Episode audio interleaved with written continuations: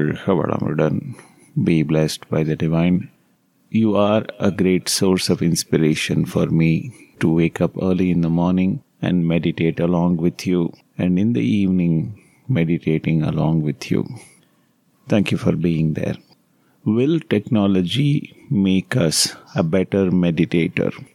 Let me tell you a few experiments that I have done with technology and a few other experiments that fellow meditators have done and therefore given me certain feedback. The first one I heard a sky yoga master and a regular meditator. He told me about a headband called as Muse. Muse is like a electroencephalogram on the go. You don't need all the gooey stuff and some complicated wiring into your brain. It's a simple band, like a headband, that you just simply wear it on your head and you start meditating. As you meditate, the headband measures your brain waves and tells you whether your brain is functioning at alpha level or not. It's a very simple band that measures the frequency of your brain, whether it is going to 8 to 13 cycles per second or it is swinging back to the beta frequency above 14 cycles per second. At the end of the 10 minute or 15 minute, 20 minute meditation, it sends you the collected data to your mobile phone, which you can then convert it into an Excel sheet or graph, or you can, you know, just simply see the results of it on the mobile phone, share it with your friends and family in WhatsApp or Facebook and things like that. What he tells me, initially, that headband was highly useful for him to know whether he is indeed getting benefit of going to the alpha level of the frequency. But over a period of time, he stopped using it. The reason why he stopped using it is there isn't much of a progress that is being shown by the Muse headband. And second thing is, after the novelty wore out, the band is not of much use. What is useful, of course, is his willpower. The feedback that the headband gave him that meditation indeed is helping him to go to the alpha level of frequency was information sufficient enough for him to motivate him to continue to get into this practice. So, for Muse Band is not a permanent feature that will inspire you continuously to do your meditation. But it's a useful tool to once in a while go check your brain in an EEG machine electroencephalogram machine to see whether your brain is functioning at a calm alpha level or even lower level than that during meditation. Our own Swamiji, Yogiraj Sri Vethathiri Maharishi, has undergone an electroencephalogram at one point of time, the scientists thought that the machine had stopped working because Swamiji had gone to the theta frequency and the delta frequency, which the machine was unable to actually sense. But then Swamiji came out of the delta frequency, the machine started functioning. So it surprised a lot of people. But Swamiji did not undergo the EEG test throughout his life every day in order to prove that his brain was functioning at the lower level, nor did he require such an instrument or technology to continue to inspire him to meditate. The second experiment that I did was using WhatsApp.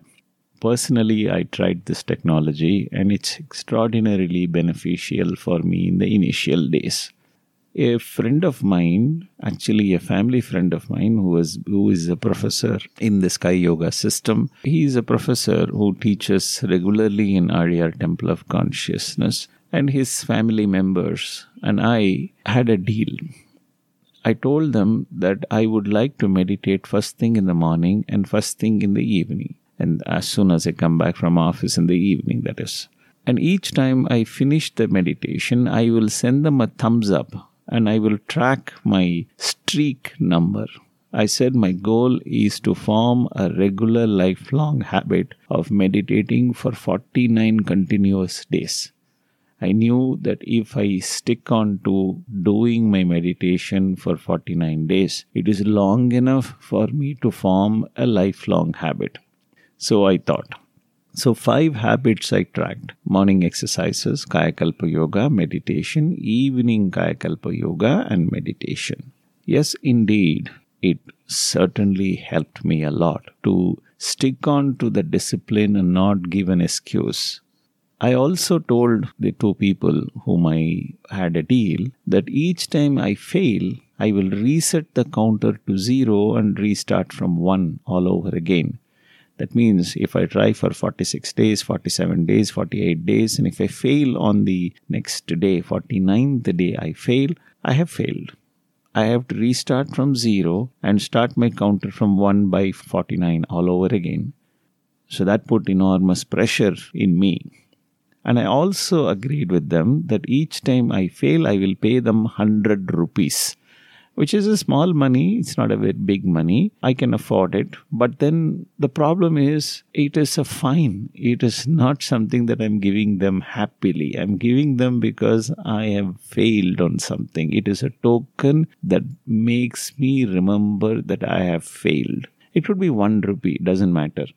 It's a very nice, simple method that I tried with WhatsApp and, you know, little this 100 rupees I will send them over through my internet banking worked wonders for me. It made me stick on to that 49 day schedule like gem, you know, it really worked wonders for me. But then I realized that as I started talking about this little 49 day streak to my friends and family, many people jumped in. I ended up creating a WhatsApp group called as the Sky Yoga Coaching Group, Habit Coaching Group. I now I think have about 220 people or so in that group regularly putting their thumbs up, thumbs down, thumbs up, thumbs down, you know, putting their streak number from 149 to, you know, 2 bar 49, 3 bar 49 every day as they keep doing this.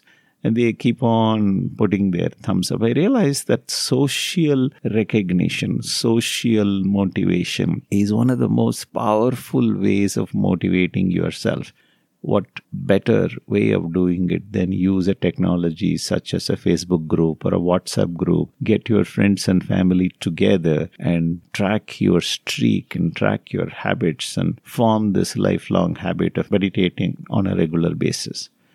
The third technology that I'm trying now, for which today you are a part of it, is the Zoom online coaching. I want to meditate in the morning. So I asked a few friends of mine whether they will be willing to join along with me and meditate along with me. They said, Oh, lovely. It'll be superb if we can meditate at six in the morning. I will join. So I started the Zoom group meditation about, I think, three, maybe four weeks ago with just two people today, right now, I see that there are about 21 people apart from me who are participating in this group online meditation. That's not a lot, but I never expected 21 people to wake up at 6 o'clock in the morning and meditate along with me. Likewise, in the evening, around 25 to 30 people join, which I think is a, great positive start. Remember, this is only some three weeks old exercise and three four weeks old exercise is getting about 20 30 people to join along with me. Is a fantastic start. And expect this to only grow. I don't expect this to come down. Because i see many people like ashish and chitra and dr anjanelu and uh, kalyanaraman and so many people who are participating on a regular basis so, this technology has brought together all of our uh, meditators together and helping us to meditate on a regular basis. Isn't that fantastic? I think this is superb. So, technology can help you provided you have the willpower to want to meditate on a regular basis. If you do not have willpower, it is just a tool. A fool with a tool is not just a fool, but an expensive fool, but someone who is with a great willpower to form a new habit. For such a person, anything is enough. Even if the person doesn't have technology, he will still meditate because meditation is the tool. Meditation is the technology for that person to sublimate and reach perfection in life and realize the purpose of birth, which and which alone is the only desire with which we are born in this world. Be blessed by the divine. வாழ்க வளமுடன். Thank you very much for joining this meditation.